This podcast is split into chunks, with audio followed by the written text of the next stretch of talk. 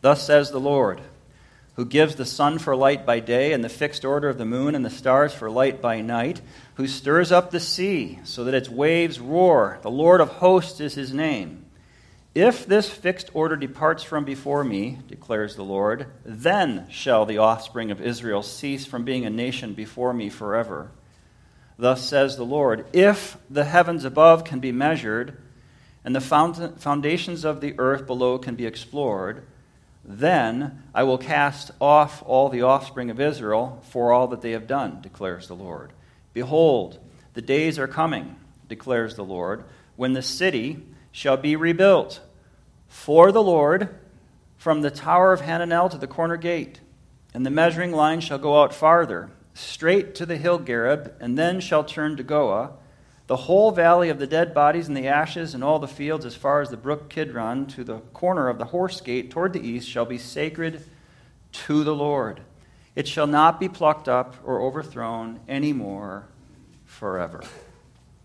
We read this far in God's holy word. In our passage today, God took what we know, what is near us and is visible to us, and used our knowledge of these items in order to project an idea of bigger things. Namely, God started out with truth that we all understand from observation about the sun, moon, and stars, and even the seas, the oceans, which we all know about, in order to present to us truth about bigger things that we need to know about. Namely, is God faithful in the movements of the sun, moon, and stars? Even though sin came into the world, since He created them. If the answer is yes, then does God provide a solution to the sin problem of man under that sun and that moon and stars? And if so, what are those blessings that God has provided for sinners? Last time we studied that classic passage about a uh, covenant and the new covenant, verses 31 through 34. There's one aspect now of that covenant already mentioned there but more filled out in our passage today. That one aspect is the everlasting nature of the new covenant. Thus, the title, Endless Blessings, and thus the main point, which is this since the covenant is everlasting, the same God who sent his people into exile restores them and gives them endless blessings. So, first we'll see from verses 35 36 and 37 that the same God who holds the sun, moon, and stars in place is committed to restoring us, his people. Second point, we'll see from verses 38 to 40 that everlasting quality of God's restored city is the first sign of God fulfilling the new covenant promise. And thirdly, borrowing from a verse we studied last time, verse 31, that Jesus kept the covenant for us so that our blessings never end. So we're going back to our first point now. The same God who holds the sun, moon, and stars in place is committed to restoring us, a lesson in the passage that clearly applies to us through Christ. God describes first here his, his own self. Who is God? God should be able to present himself in scriptures, which he does. He reveals himself in terms of his work. His work originally at the creation, and his work to uphold the creation ever since. That's what's on display. That's the background of the lessons here. So you remember, on the fourth day of creation, God made the sun, moon, and the stars to rule over the day and rule over the night. And here, in verses 35 to 37, the verbs are not exactly the same verbs that we find when that is told to us in Genesis 1. And there's not an explicit mention of the creation itself in our passage. However, it's clear that God is over the moon and the stars and the sun, and there is explicit mention of those bodies and how God assigned to each of them a specific task of illuminating either the daytime, which is a job for the sun to do, of course, or the nighttime, which is the job for the moon and the stars to do. So the prophet Jeremiah is taking basic lessons from the first chapter of the Bible, not quoting, not specifically repeating the same verbs, but the concepts which are there and are repeated by people's knowledge of the general revelation that everybody understands. And he's applying that common knowledge to the point at hand. Because the point at hand is it's now the time for the restoration from the exile. And what can we understand to be the case for this?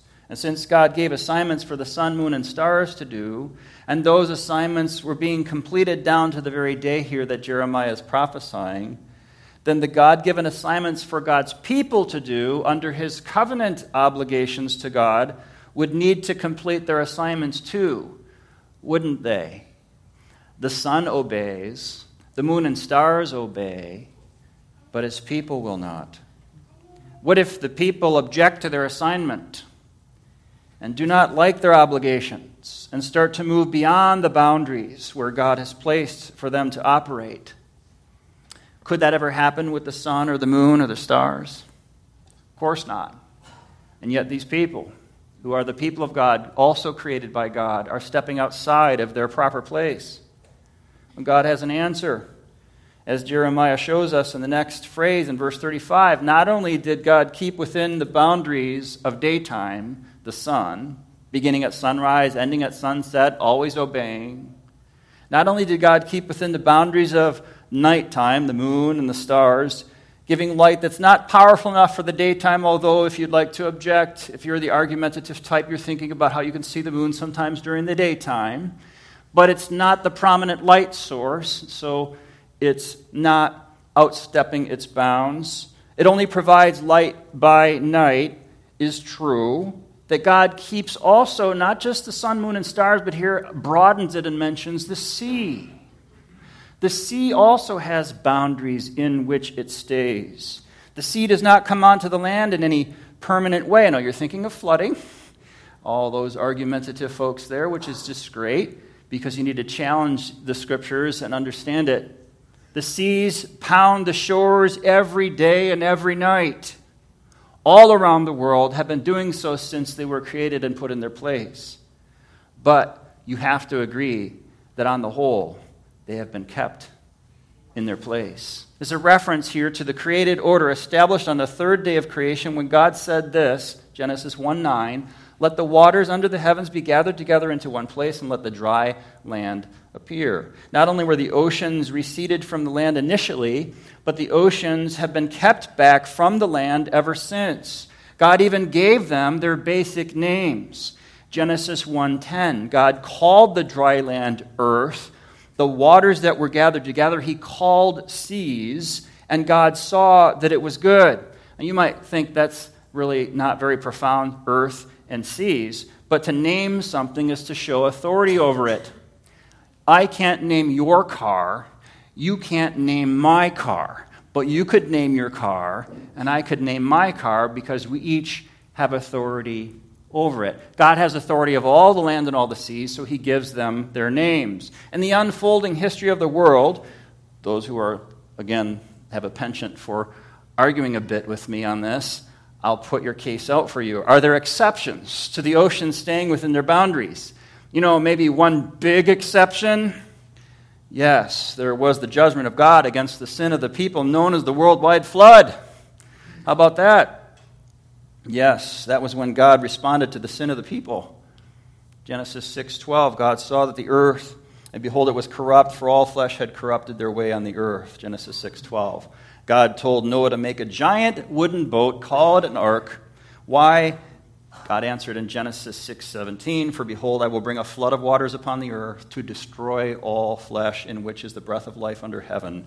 Everything that is on earth shall die. But I will establish my covenant with you.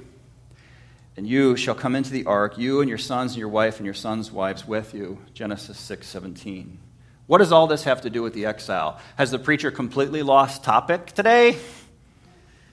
It's an understanding of the depth of God's commitment to restore us, which is deeper than man's sin. It was the case in the flood, it was the case in the exile. After the flood, because of man's sin, listen to what God said to Noah after Noah survived the flood. God said to Noah in Genesis 8:22, "While the earth remains, Seed time and harvest, cold and heat, summer and winter, day and night shall not cease. Genesis 8:22. Did you catch it?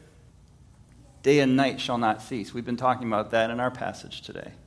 And furthermore, in Genesis 9, God made a covenant with Noah in which God promised, Genesis 9 11, I establish my covenant with you that never again shall all flesh be cut off by the waters of the flood, and never again shall there be a flood to destroy the earth. Genesis 9 11.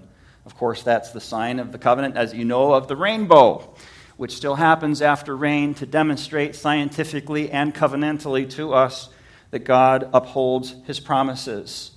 He will never again flood the earth in that way. How long will that covenant last? Genesis 9:16, the everlasting covenant between God and every living creature of all flesh that is on the earth, Genesis 9:16. In other words, since this is the everlasting promise that God made to all creatures and all people on the earth, then what additional confidence can we gain as the children of God, his covenant people? The promise of him restoring us after we sin, just like he gives the rainbow after the rain. The promise of him restoring us after we sin. Isn't that why we've gathered this morning? Isn't that why we worship this God? He's our creator and our redeemer, the one who restores us and promises to do so. So, in our study passage today, we see the prophet Jeremiah making this very point. Verse 35 tells us who this God is, and verse 36 tells us what this God says, and therefore what he promises to us. See the quotation marks around verse 36. After he introduces, in sort of a long way in verse 35, of who this God is, the characteristics about the one who's speaking, then in verse 36 tells us his promise. Jeremiah is purposefully connecting for us God's promises to bless us with God's promises to uphold the very earth itself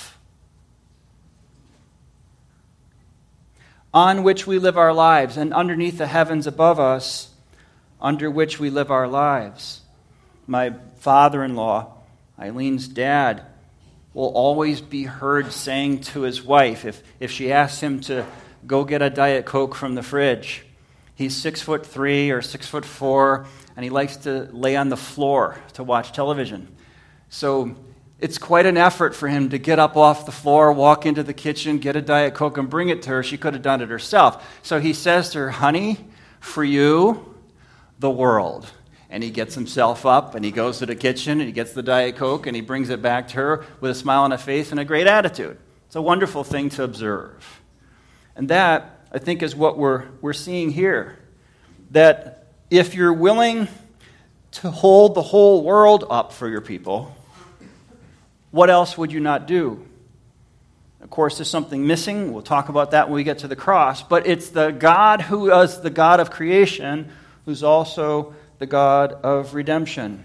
God will not reject his people as long as the heavens remain in their cycles of day and night, verse 35, as long as the sea waves roar against the shore but do not exceed the shore, verse 35, as long as the fixed order of creation continues, verse 36, and furthermore, as long as the skies and space remain unmeasured, verse 37. And as long as the world, even to the center of the earth, remains unexplored and not searched out to every kilometer, meter, and millimeter, the point is that everything in creation says to us, Our God is faithful, and the moment of his unfaithfulness will never come. The sun will never fail to come up in the morning. That's what Annie sings about. The sun will come up tomorrow. How does she know that? Because she's observed it and you've observed it. We all know it. The moon and the stars will never fail to shine at night. The cycle of day and night will not cease. The ocean waves will never cover the continents of the world again. The universe of space will never be fully measured and charted by men and women, no matter how many more rocket ships we build and send out there. The depths of the Earth's core will never be fully explored and understood by human scientists, engineers, and explorers no, how, no matter how many more explorations we manage to send or movies we create about it. Who says? God says. Jeremiah says that because that's true, we can learn something in addition. The same God who says that is fully aware of the exile person's rebellion and wrongdoing and waywardness, and yet God made a promise that was as big as any part of the universe that anyone has ever seen. What does the Lord refer to at the end of verse 37 where we read, For all that they have done? It's clearly a reference to all of their sin, which Jeremiah has been presenting to us for the first 30 chapters of our book of Jeremiah. And yet, despite all of the wrong, the cataloged and specifically listed out wrong, the case that God could make for destroying them, the breakage that they had of the original covenant, the despicable rebellion that's clear, God remains committed to restoring his people. This is a God of grace. This is a God of love. This is the good news. It's why we've gathered to worship. It is the gospel in the Old Testament prophecy here, yet to be fulfilled, as we'll talk about in a moment. Every scientist discovery, every space adventure, exploration, every new place on the earth or under the sea or digging in the earth's crust ought to provide comfort and further consolation for every Christian again that our God, in yet a new, another way, will never, ever, ever deny or forsake us.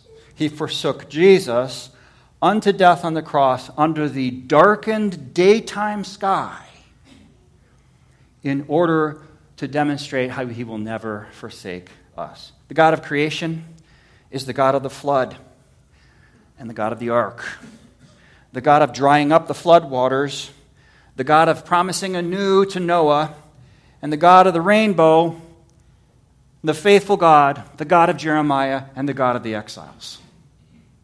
The God of the wayward and rebellious Israel and Judah is having an awesome message presented to them by their faithful prophet Jeremiah through their faithful God. The God of creation is the God of the Exodus.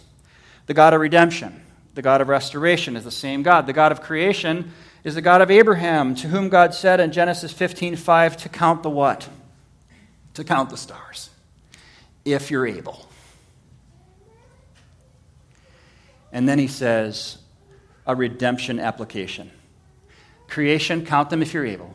The redemption application from the creation, so shall your offspring be. That's us. We are today gathered this morning part of the fulfillment of the God of Abraham to Abraham and his promise. And Paul the apostle affirmed that understanding in Galatians 3:29. If you are Christ's, then you are Abraham's offspring, heirs according promise galatians 3.29 the same god who holds up the sun and moon and stars in place is committed to restoring us. That's our first point. We move on to verses 38 to 40 the everlasting quality of god's restored city is the first sign of god fulfilling the new covenant promise. Here jeremiah's theme need we be reminded is permanence. His theme is permanence. We already had the no longer of verse 34 speaking of the knowledge of God that will so pervade the future community that they will no longer need to teach one another. They will all know the Lord. There's also the no more of verse 34, speaking of the totality of God's forgiveness, that God will remember their sin no more. And then to add to that, those hints we already had, we have it full, further expl- explained here in verses 38 to 40, where Jeremiah concludes the chapter in verse 40 with a promise that the restored city will, quote, not be overthrown anymore forever. So verses 38 to 40 underscore the same point we've been making about the long lasting nature of God's promises. The promises of God to restore, to bless, are less poetic in verses 38 to 40, but the promises of God here are still grand and symbolic in our last three verses. Again, a formula is used in verse 38 that kicks it off, beginning, Behold, the days are coming. We've co- uh, covered that, we've seen that throughout our chapter, referring to a future time unspecified. And then the content of the pronouncement from the Lord God concerns the rebuilding and expansion of the particular city, the city of Jerusalem, as we know. The city that had been destroyed in the attacks and the deportations, making prisoners of war out of God's people, who were taken away from Jerusalem to Babylon but then the real carnage began in Jerusalem. But the future age that God envisions is Jerusalem's restoration and more, not just restoring to the way it was, but so much more beyond that. There are specific landmarks here mentioned that we could just briefly cover. Verse 38, the Tower of Hananel, the corner gate. Verse 39, the hill Gareb and Goah. Verse 40, the brook of, brook of Kidron and the horse gate. Not all these landmarks are given elsewhere in the Bible or known exactly by us today, but some are. I don't have time to uncover the ones that, and you could research it. What is clear, and the obvious, I don't want to lose the main point. What is clear is that the order of the listing mimics a map of the city from above it as if it were split into four quadrants, like you might look at a map or your screen for your Google map. You would begin at the top right section, which is the northeast quadrant. You would proceed left or counterclockwise until you end up full circle where you began. That's how this passage describes it, verses 38 to 40. So the significance of these verses is that Jerusalem will be rebuilt, even expanded, and it will be considered holy. Not just the temple and the temple precincts, but the entire city will be considered holy. Look at the middle of verse 40, which reads like a concluding statement of a tour guide to us, the tour group, as if to say, just as we've seen through the entire tour, now to conclude, from this second to the last, to the last landmark right here, as if he's standing right in front of it, all of it shall be sacred to the Lord verse 40. Do you see it? It's not just an afterthought, it's the whole point of the whole tour from the beginning. Look back to verse 38 where we read, This city shall be rebuilt for the Lord. So, from the beginning of verse 38 to the end here in verse 40, from the beginning of the tour of the city to the end of the tour of the city, full circle throughout the landmarks, the city is to be rebuilt and everything is to be for the Lord and to the Lord Okay, but what has been the main point of our passage today? The main point of the sermon? The duration of it. It's all great and good to have something wonderful, but what if it ends? How long will the city be for the Lord and to the Lord? We've seen that very city destroyed kind of recently. So, how encouraged can we be as exiles? You see? How long will these promises of God we're reading about here in verses 38 to 40 be kept? How long will the rebuilt Jerusalem last? I believe that's a valid question and probably on the minds of God's people because God's the one who allowed Jerusalem to be destroyed. But that was for the sin of the people because the people broke the original covenant with God.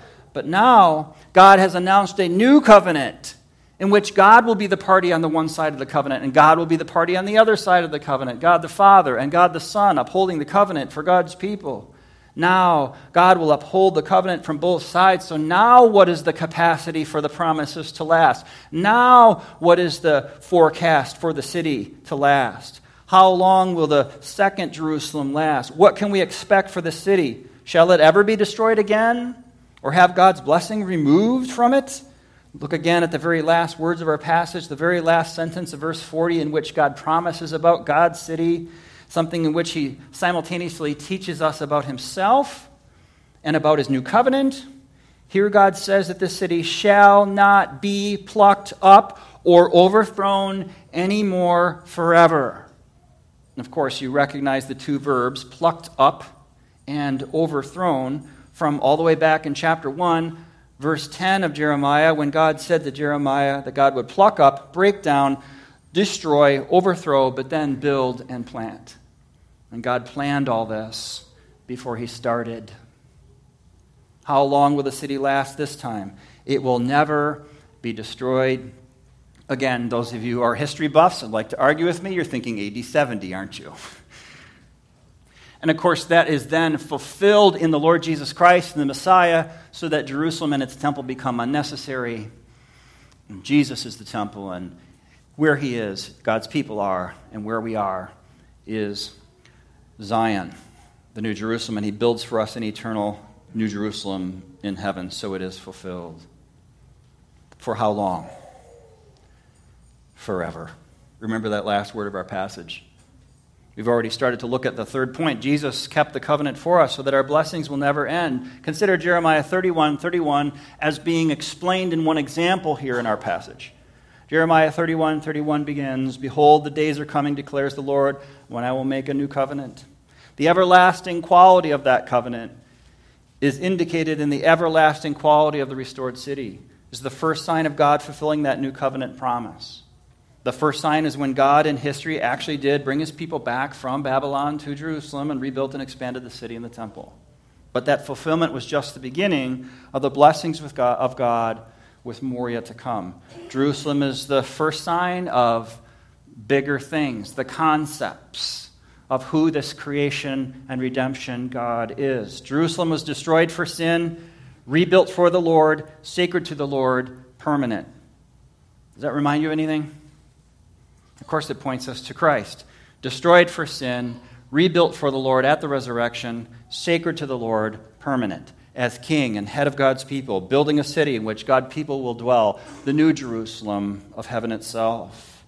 Of course, it points to the church, the people of God who are in Christ by faith, destroyed for sin in Christ's death, rebuilt for the Lord when Jesus was raised, set apart for the Lord as his holy people. How long? beginning now, continuing forever. Today, God is keeping his perpetual promises and commitments to us because of Christ.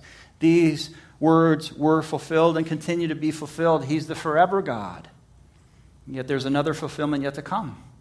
God will take us from exile in this world to our ultimate future home in the city of God, the New Jerusalem. Revelation 21:10, the apostle John has shown a vision which John attempts to describe to us with these words. When John wrote that the angel carried me away in the Spirit to a great high mountain and showed me the holy city, Jerusalem. John continues in the next chapter, chapter 22 of Revelation. Then the angel showed me the river of the water of life, bright as crystal, flowing from the throne of God and of the Lamb, through the middle of the street of the city. And continuing later, he writes, his servants will worship him, they will see his face, his name will be on their foreheads, and they will reign. How long? Forever and ever. How long will we have the blessing of being in heaven? Forever and ever. Endless blessings through Christ that Jesus kept the covenant for us so that our blessings never end. So I have three concluding applications to us as people of God, as a church of God, from our, our study today. Number one, whenever you get discouraged, reflect again on the permanence of God's blessings to us. Whenever you get discouraged, reflect again on the permanence of God's blessings to us. If you're anything like me, and the Bible tells me that you're just like me, you get discouraged when we look at our culture and see the breakdown of so many basic, fundamental, essential things. I get discouraged. People don't know what gender is. People don't know what marriage is. People don't know what the church is. People don't know what a family is. We are very confused as a culture. It gets me discouraged. I'm being honest and open with you. But I think you're right there with me. And the truth that we learn from our passage today is when we're discouraged, we're looking at things backwards. The blessings are endless, the problems are temporary. I forget that in the moments of discouragement. It feels like the problems are forever. No, the problems are temporary. The universe would grind to a halt before God would fail us as his people, individually and together as a church. That's the beauty of this passage. Think how Paul picks it up in 2 Corinthians 4 14. He who raised the Lord Jesus will raise us also with Jesus and bring us with you into his presence. For it is all for your sake, so that as grace extends to more and more people, it may increase thanksgiving to the glory of God. So we do not lose heart. Though our outer self is wasting away, our inner self is being renewed day by day. For this light, momentary affliction is preparing for us an eternal weight of glory beyond all comparison as we look not to the things that are seen, but to the things that are unseen. For the things that are seen are transient, but the things that are unseen are eternal. 2 Corinthians 4 14 to 18. Whenever you get discouraged, reflect again on the permanence of God's blessings to us. Number two, whenever you take part in God's creation, Remember, God's love is more reliable. Whenever you take part in God's creation, from a sunrise to a sunset to a walk on the beach, remember God's love for us is even more reliable. And here I have a quick story. A pastor from a generation ago, Pastor W.B. Hinson, who died in 1926, almost exactly 100 years ago, age 65, spoke from his own experience just before he died. He said this quote, I remember a year ago when a doctor told me you have an illness from which you won't recover. I walked out to where I live, five miles from Portland, Oregon. I looked across that mountain that I love. I looked at the river in which I rejoice, and I looked at the stately trees that are always God's own poetry to my soul. Then in the evening, I looked up into the great sky where God was lighting his lamps, and I said, I may not see you more, more times, mountain, but I shall be alive when you're gone. And river, but I shall be alive when you cease running toward the sea, and stars, but I shall be alive when you've fallen from your sockets in the great downpulling of the material universe. This pastor, uh, end quote, a hundred years ago, had learned the lesson of our passage today, which is similar to what the apostle wrote. Apostle Paul wrote 2,000 years ago, Romans 8:38. I'm sure that neither death nor life, nor angels nor rulers, nor things present, nor things to come, nor powers, nor height, nor depth, nor anything else in all creation will be able to separate us from the love of God in Christ Jesus our Lord. Romans 8, 38, 39. So the second point is simply when you take part in God's creation, remember his love is even more reliable. And third, our last application whenever you mess up, remember the Bible tells me you're just like me, so I know you mess up. And when you're dealing with that, and that's why we're here together, whenever you mess up, remember our God loves to restore his people. You think of the exile and the restoration. Give me an example of a exile restoration story.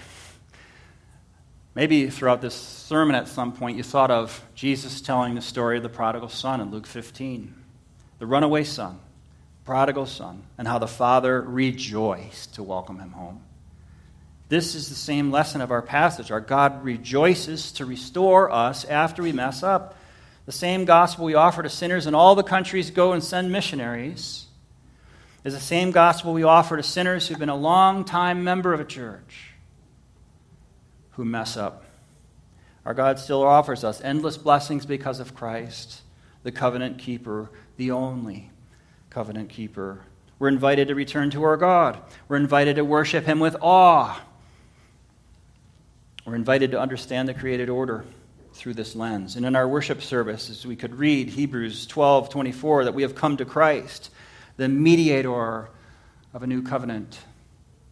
With Him there's forgiveness as we remember from Jeremiah 31 34, where God Himself said, I will forgive their iniquity and I will remember their sin no more.